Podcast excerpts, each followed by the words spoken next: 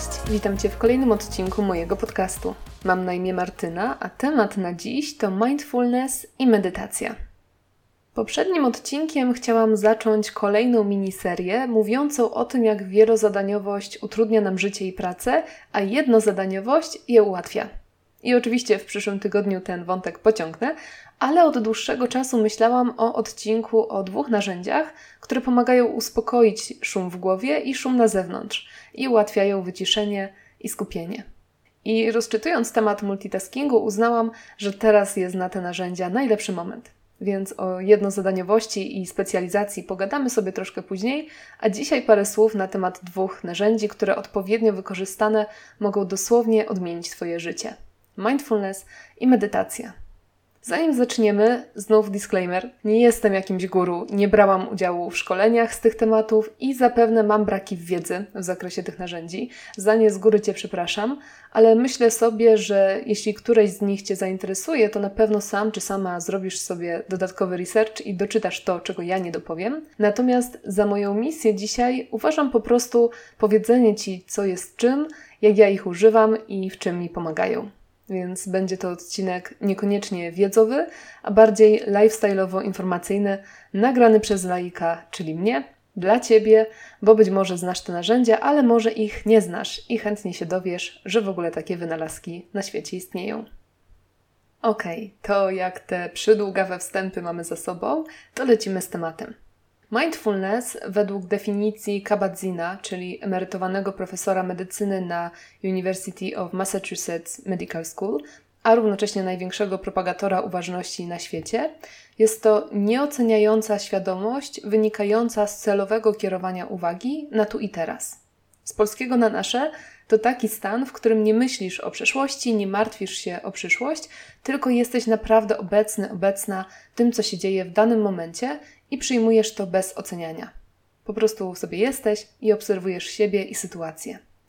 Czyli jeszcze prościej, mindfulness to wyłączenie autopilota i świadome bycie.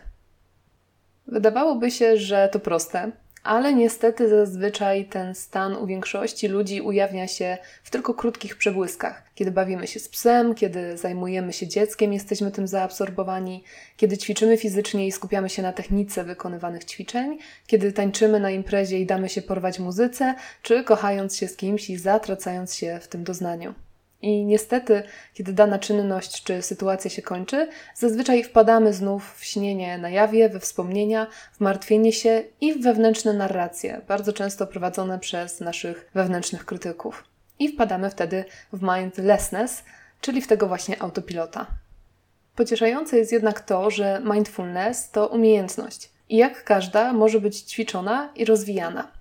W jaki sposób? Na przykład poprzez medytację, o której zaraz, ale też poprzez ćwiczenie takiej codziennej uważności na bardzo prostych czynnościach. To jest to, o czym wspominałam mówiąc o multitaskingu. Jeżeli myjesz naczynia, spróbuj się na tym skoncentrować. Odczuj temperaturę wody, zauważ jak ta woda przelewa się przez naczynia, poczuj fakturę gąbki, ściśnij ją i zaobserwuj jak piana przelewa ci się przez palce. Postaraj się nie uciekać w świat swojego umysłu i odpływać myślami do przeszłości albo przyszłości, a kiedy złapiesz się na tym, że to się dzieje, świadomie skieruj swoją uwagę znów na wykonywaną czynność. Kolejną techniką, która jest kapitalna z kilku powodów, jest tak zwany mindful eating, czyli uważne jedzenie. Jeżeli masz podobnie jak ja, to zapewne najczęściej czymś się rozpraszasz podczas jedzenia. Oglądasz telewizję albo YouTube'a, przeglądasz Instagrama, czytasz coś. Ma to opłakane skutki, ponieważ kiedy nie skupiamy się na jedzeniu, zwykle zjadamy więcej niż potrzebujemy, gdyż nie wyłapujemy momentu na jedzenia się. Poza tym wyrabiamy sobie nawyk łączenia na przykład wieczornego serialu z jedzeniem i kiedy nagle chcemy nie jeść po 18, to okazuje się to niemożliwe, bo tak mocno mamy wdrukowane, że jak serial czy film to przekąski. I wierz mi, wiem o czym mówię, bo w tym momencie uważam to w 100% za swój nawyk, w dodatku za jeden z najgorszych. I ostatnio podjęłam heroiczną walkę z nim, którą wreszcie zamierzam wygrać tym razem. Z jednej strony przez zaprzęgnięcie samodyscypliny do wykorzenienia nawyku łączenia jedzenia z oglądaniem, a z drugiej właśnie przez mindful eating. Pewnie nie muszę tłumaczyć, na czym ono polega, ale tak, dla porządku, jest to takie spożywanie posiłku, w którym 100% uwagi skupiamy na jedzeniu i czynności jedzenia. Przypadku dużych posiłków, jak obiad, może to być początkowo trudne, dlatego polecam zaczęcie od małych rzeczy. Jest takie ćwiczenie, które Ci serdecznie polecam, a mianowicie uważne jedzenie kostki czekolady. W ćwiczeniu tym weź do ręki tę kostkę i naprawdę sfokusuj się na niej.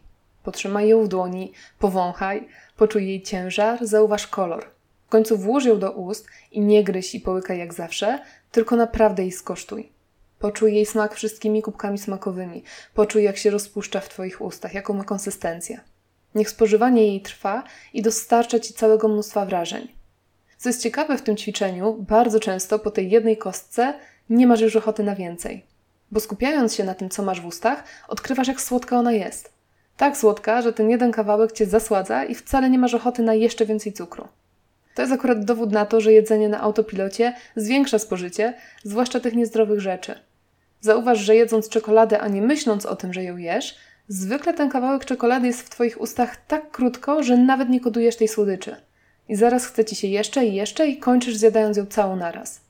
Tutaj jest duża szansa, że kawałek czy dwa w zupełności Ci wystarczą. Ponadto mindfulness można też ćwiczyć poprzez różnego rodzaju programy, jak choćby stworzony przez Kabat-Zina MBSR, czyli w polskiej wersji redukcja stresu oparta na uważności. Program ten, i tu się przyznam, że mówię za Wikipedią, to ośmiotygodniowe warsztaty prowadzone przez certyfikowanych trenerów, które obejmują cotygodniowe spotkania grupowe, 2,5 godzinne, jednodniowe odosobnienie, czyli 7-godzinne ćwiczenie uważności, prace domowe przez 45 minut dziennie oraz nauczanie trzech formalnych technik: medytacji uważności, skanowania ciała i prostych pozycji jogi. Na przestrzeni lat powstały też inne programy jak MBCT, DBT, Positive Mindfulness Program czy Mindfulness Based Strength Practice. Ale tu pozwól już, że Cię odeślę do internetu, jeżeli któreś z nich Cię interesują. Jednak co myślę najważniejsze, to fakt, że mindfulness wcale nie musi być rozwijany pod okiem wykwalifikowanych instruktorów, a każdy z nas może ćwiczyć go w domowym zaciszu. W jaki sposób? No właśnie przez różnego rodzaju medytacje. I tu przejdźmy płynnie do nich. W tym miejscu mógłbyś czy mogłabyś zapytać, czym jedno od drugiego się różni. Otóż tu właśnie może wyjść moja niekompetencja, ale na mój chłopski rozum mindfulness to taki ogólniejszy stan świadomie wybierany – Natomiast medytacja to praktyka, to narzędzie, które ten mindfulness wspiera i rozwija. Więc dla mnie przynajmniej mindfulness to taki jakby cel, podczas gdy medytacja to droga do niego. I teraz, zanim o tym, jak można medytować, myślę, że tu pasowałoby się rozprawić z kilkoma mitami na jej temat, bo tych cały czas w obiegu krąży sporo. Po pierwsze, w medytacji wcale nie chodzi o to, żeby mieć pusty umysł bez jakichkolwiek myśli. To jest coś, co bardzo się ludziom z medytacją kojarzy. To jest też coś, co najczęściej próbują zrobić, co najczęściej, zwłaszcza na początku, się nie udaje i przez co większość osób po prostu z tej medytacji rezygnuje po paru próbach albo po jednej. Kolejnym takim mitem jest to, że w czasie medytacji trzeba się pozbyć wszelkich emocji, że jest to ucieczka od bólu i smutku oraz że w czasie medytacji powinno nam być błogo. No, fajnie jest, kiedy się błogo robi, wiadomo, ale nie to jest celem. I fakt, że błogo nie jest, nie jest też dowodem, że nie potrafimy medytować, albo że to wcale nie była medytacja. I wreszcie trzecim ogromnym mitem, zwłaszcza w Polsce, jest to, że medytacja to praktyka religijna, w dodatku taka, dla której trzeba porzucić całe swoje życie. Nic bardziej mylnego, ani nie jest to czynność w jakikolwiek sposób związana z jakimkolwiek Bogiem, ani nie wymaga ona, żeby z czegokolwiek dla niej rezygnować. Jedyne, czego wymaga, to poświęcenia jej chwili w ciągu dnia, ale tutaj naprawdę może to być i 5 minut. Choć akurat tutaj warto wspomnieć, że najlepsze rezultaty, jak wszystko, przynosi, kiedy jest praktykowana regularnie, najlepiej codziennie. W sensie lepiej minutę czy dwie, ale codziennie, niż godzinę, ale raz na miesiąc. No dobra, w takim razie, skoro wiemy, czym medytacja nie jest, to czym jest? No i tu też nie ma jednej słusznej odpowiedzi. Dokładnie tak jak w przypadku mindfulness, medytacja wiąże się z większą uważnością i nieocenianiem. Ale już w jaki sposób to zrobisz, to trochę zależy od ciebie. Możesz postawić na taką typową medytację i słowo typową mówię w cudzysłowie. Ale to jest ta, która się najczęściej ludziom z medytacją kojarzy. Wówczas siadasz wygodnie, zamykasz oczy i starasz się oczyścić umysł. Oczywiście myśli nie przestaną do ciebie napływać, ale kluczem jest to, żeby ich nie oceniać i nie zatrzymywać, tylko przyglądać się im i puszczać je dalej. I to możesz sobie zrobić na wiele sposobów. Czasem zalecane jest na przykład, żeby sobie wyobrazić salę kinową. Wówczas ty jesteś publicznością, a twoje myśli wyświetlają się na ekranie jak film skaczą z jednej sceny na drugą, a ty tylko to oglądasz, tak jak ogląda się film akcji. Albo możesz wyobrazić sobie, że siedzisz przy ognisku i trzymasz w rękach plik pustych fotografii. Kiedy jakaś myśl przychodzi ci do głowy, wyświetla się na tej kartce, na tym papierze, a ty patrzysz na nią chwilę i wrzucasz ją do ogniska, czekając, czy coś nowego pojawi się na kolejnej. To jest akurat sposób, który ja często praktykuję. Ale tak naprawdę możesz wyobrazić sobie cokolwiek, co tylko pomoże ci niejako skrolować swoje myśli, czyli przesuwać je dalej, zamiast je rozważać, analizować i zawieszać się na nich. Innym bardzo popularnym rodzajem medytacji jest medytacja oddechu, czyli kierowanie całej swojej uwagi na czynność oddychania.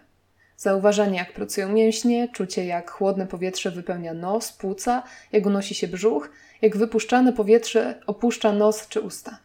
I tu również myśli będą napływać, ale całym clue jest to, żeby nie łapać ich, tylko pozwalać im płynąć, a samemu kierować uwagę z powrotem na oddech. I tak za każdym razem, kiedy coś zacznie rozpraszać. Kolejną możliwością jest Seeing Hearing Meditation. W przypadku seeing, czyli w przypadku uważności na widoki, możemy wpatrywać się w fale morza, jeśli mamy takiego farta, że to morze mamy na podorędziu. Możemy patrzeć na zachód lub wschód słońca, albo, i tu najłatwiejsza opcja, możemy wpatrywać się w płomień świecy. I znów, kiedy uwaga zacznie odpływać, przyciągamy ją jak za sznurek z powrotem do płomienia czy innego wybranego widoku. Z kolei w przypadku hearing meditation skupiamy się na dźwiękach. I tu znów możliwości jest wiele. Jeśli jesteś gdzieś na łonie natury, możesz zamknąć oczy i wsłuchiwać się w szum wiatru i śpiew ptaków. Jeżeli mieszkasz w centrum miasta, tu również możesz skupić się na dochodzących do ciebie dźwiękach, tyle że zapewne będą to sygnały karetek, szum samochodów, trzaskanie bramkami, ludzkie głosy. Ale to też jest ok. Albo też możesz trochę oszukać system, założyć słuchawki i puścić sobie odgłosy natury. Tu nie wiem jak na Spotify, ale czy przez YouTube'a, czy na Apple Music wiem, że można znaleźć całe długie nagrania i playlisty właśnie z muzyką relaksacyjną, albo odgłosami ptaków, szumem strumienia, odgłosami dżungli, deszczu czy ogniska. I moim zdaniem dokładnie każdy z nich się nada. Ostatnio też często słyszę o walking meditation, czyli uważnym chodzeniu, które, jak mnie mam, polega na znów byciu tu i teraz i skupianiu się na doznaniach, na trawie pod stopami, na dźwiękach, obrazach i tym podobnych. Tyle, że w ruchu. Sama nie próbowałam, ale myślę, że może to być dobra opcja dla tych, którzy za cholerę nie mogą usiedzieć w jednym miejscu. I tak, to też będzie wtedy medytacja. No i wreszcie dwa ostatnie rodzaje, które znam z autopsji: medytacja z wykorzystaniem mantr i medytacja kierowana. Jeśli chodzi o mantry, to tutaj mamy dwa ich rodzaje. Mantry bardzo proste, jak mantra Om, oraz bardziej rozbudowane, śpiewane.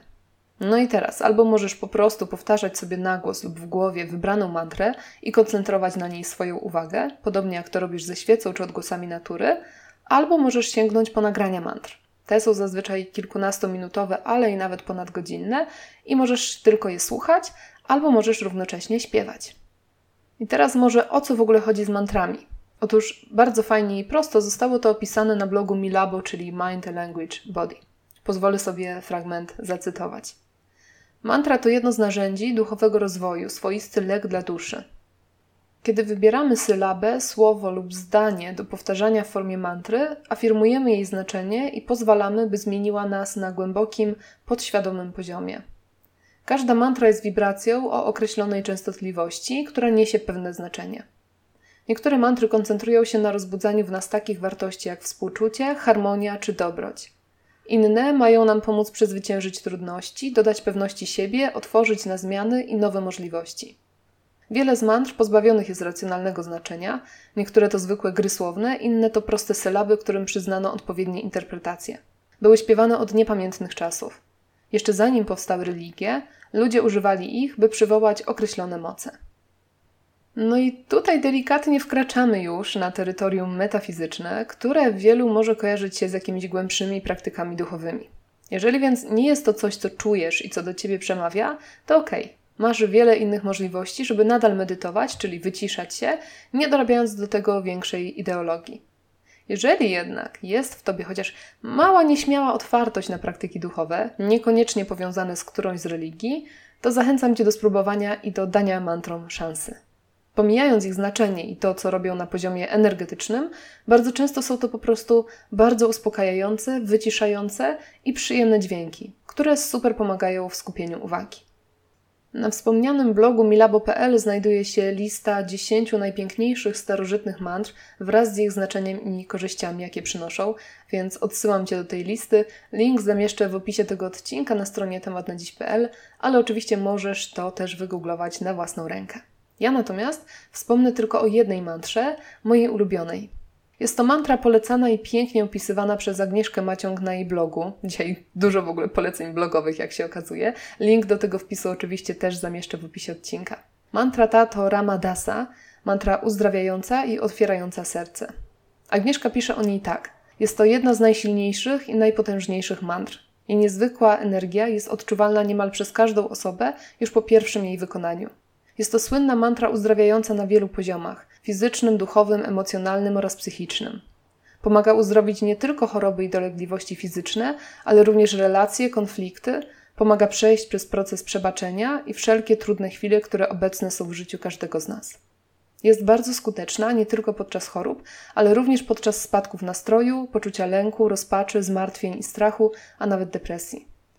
Daje silne poczucie ześrodkowania i spokoju równoważy i balansuje. Jest to prastara mantra, która zawiera 8 sylab. Wypowiadanie ich stymuluje przepływ energii w kanale centralnym kręgosłupa, a poprzez stymulację punktów na podniebieniu również chemię mózgu, niosąc spokój, radość i ukojenie. Otwiera również serce, dlatego bywa również nazywana tantrą serca.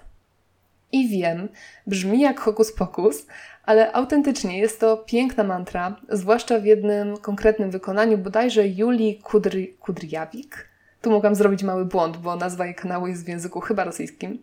Tak czy siak, jak wpiszesz w YouTubie Ramadasa, to jest to filmik z panią siedzącą na czerwonym tle z zamkniętymi oczami. I filmik ten ma obecnie 8 milionów wyświetleń, więc powinieneś, powinnaś ją znaleźć bez problemu. Ja link oczywiście też wrzucę do opisu odcinka na mojej stronie. I jest to zdecydowanie moja ukochana mantra i ukochane wykonanie, której często słucham i równie często śpiewam, kiedy nikogo nie ma w pobliżu oczywiście. I tak na własnym przykładzie potwierdzam, jest po niej naprawdę lepsze samopoczucie. A pierwszych kilka razy, kiedy jej słuchałam, przeryczałam, więc coś w niej zdecydowanie musi być. No i wreszcie, bo rozgadałam się strasznie, medytacje kierowane. Polegają na tym, że słuchamy kogoś i ten ktoś mówi nam, co mamy sobie wyobrażać i na czym skupiać uwagę. Dla kogoś, kto dopiero zaczyna przygodę z medytacją, myślę, że jest to bardzo fajna opcja, ponieważ ściąga z człowieka konieczność kontrolowania własnego umysłu i daje mu gotowca, którym może się zająć. Osobiście miałam dość mało do czynienia z medytacjami kierowanymi, dużo częściej medytuję sama, ale w zeszłym roku, zaraz na początku pandemii, przyjaciółka poleciła mi 21-dniowy program medytacyjny Deepaka Chopry, który można znaleźć na YouTubie. 21 Days of Abundance Meditation – Oczywiście link w opisie, ale możesz też poszukać samodzielnie. W tym programie zawsze jest trochę słów od Deepaka, jakaś myśl przewodnia na dany dzień i kilkuminutowa medytacja, często z wykorzystaniem właśnie monosylabowej mantry. Kapitalna sprawa, przeszłam cały ten program i czułam się po nim fantastycznie. Nawet myślę, żeby go w najbliższym czasie powtórzyć. Niestety jest po angielsku, więc jeśli nie znasz języka za dobrze, to możesz z tych konkretnych nagrań nie wyciągnąć zbyt wiele, aczkolwiek powstało chyba również tłumaczenie tego programu na język polski, więc pewnie da się je na YouTubie znaleźć. Jak więc widzisz, rodzajów medytacji i sposobów na rozwijanie umiejętności uważności jest mnóstwo i każdy może znaleźć coś dla siebie. Jedynym warunkiem jest tak naprawdę otwartość i chęć, żeby znaleźć te chociaż 5 minut dziennie. Naprawdę warto. No właśnie, bo może na koniec, co może Ci to dać? Cóż, tego nie wiem, bo każdy ma inne doświadczenia z medytacjami, ale może sparafrazuję to pytanie i odpowiem Ci, co mnie to dało. Zdecydowanie większą świadomość własnego ciała, jego potrzeb, na pewno większą uważność na siebie i innych, dużo, dużo spokoju i zrównoważenia w emocjach. Dało mi też wiele ciekawych wglądów. Kiedy mój umysł był wyciszony, często zdarzało się, że napływały do mnie jakieś pomysły idee, które nie wiem, czy w innych warunkach byłyby w stanie przebić się przez ten szum, który cały czas w tej głowie mam. I dało mi to też dużo zrozumienia własnych emocji i zachowań oraz ludzi wokół mnie. Tak więc, jeśli czujesz się zmęczony, zmęczona, przytłoczony, przytłoczona, masz jakiś problem, z którym nie potrafisz sobie poradzić, albo jakieś emocje, które cię przytłaczają, albo jeśli po prostu chcesz stać się bardziej uważną, świadomą, spokojną i wyciszoną osobą, to naprawdę gorąco polecam medytację i ogólnie mindfulness. Do wyłączenia autopilota namawiam Cię od zawsze, ale dzisiaj wyjątkowo, a te narzędzia właśnie w tym wyłączaniu autopilota potrafią niesamowicie pomóc. Więc zachęcam, troszkę nawet namawiam, zaklinam Cię, żebyś się nie zrażał czy nie zrażała, jeśli na początku będzie Ci bardzo trudno się skupić. Pamiętaj, że to umiejętność jak każda inna i po prostu próbuj i obserwuj się. Jestem przekonana, że po jakimś czasie zaczniesz zauważyć zmiany na plus. A być może z czasem medytacja i ćwiczenie uważności staną się Twoimi nowymi nawykami. Wtedy już w ogóle super. No dobra, tyle na dziś. Dzięki Ci bardzo za wysłuchanie tego turbo długiego odcinka. Obiecuję, że kolejne będą już znowu krótsze. I nie przedłużając, zapraszam Cię w przyszłym tygodniu. Będziemy kontynuować wątek fokusowania się zamiast rozpraszania. Więc dzięki jeszcze raz, cudownego dnia, do usłyszenia i cześć!